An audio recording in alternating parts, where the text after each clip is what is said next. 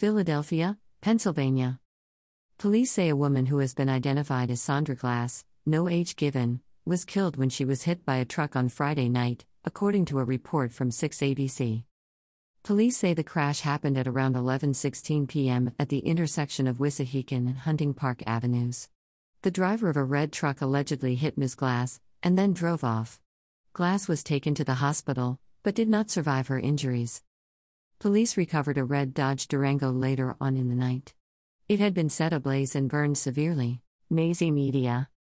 A federal investigation is underway to determine if a former corrections officer accessed and leaked correspondence from R. Kelly to a YouTube blogger while Kelly was in custody there, according to a report from Rolling Stone magazine.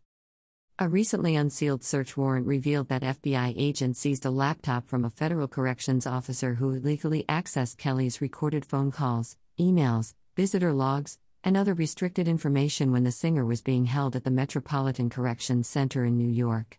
MCC. The unidentified corrections officer was allegedly sharing the information with a YouTube blogger named Tasha K. The blogger promoted her information about Kelly as exclusives from her Inside Scoop. Tasha K kept her audience informed about what was going on between Kelly, Jocelyn Savage, and Azriel Clary, who were Kelly's girlfriends. Greater than yeah, there's a phone tap somewhere, and I'm not to tell you where it's at.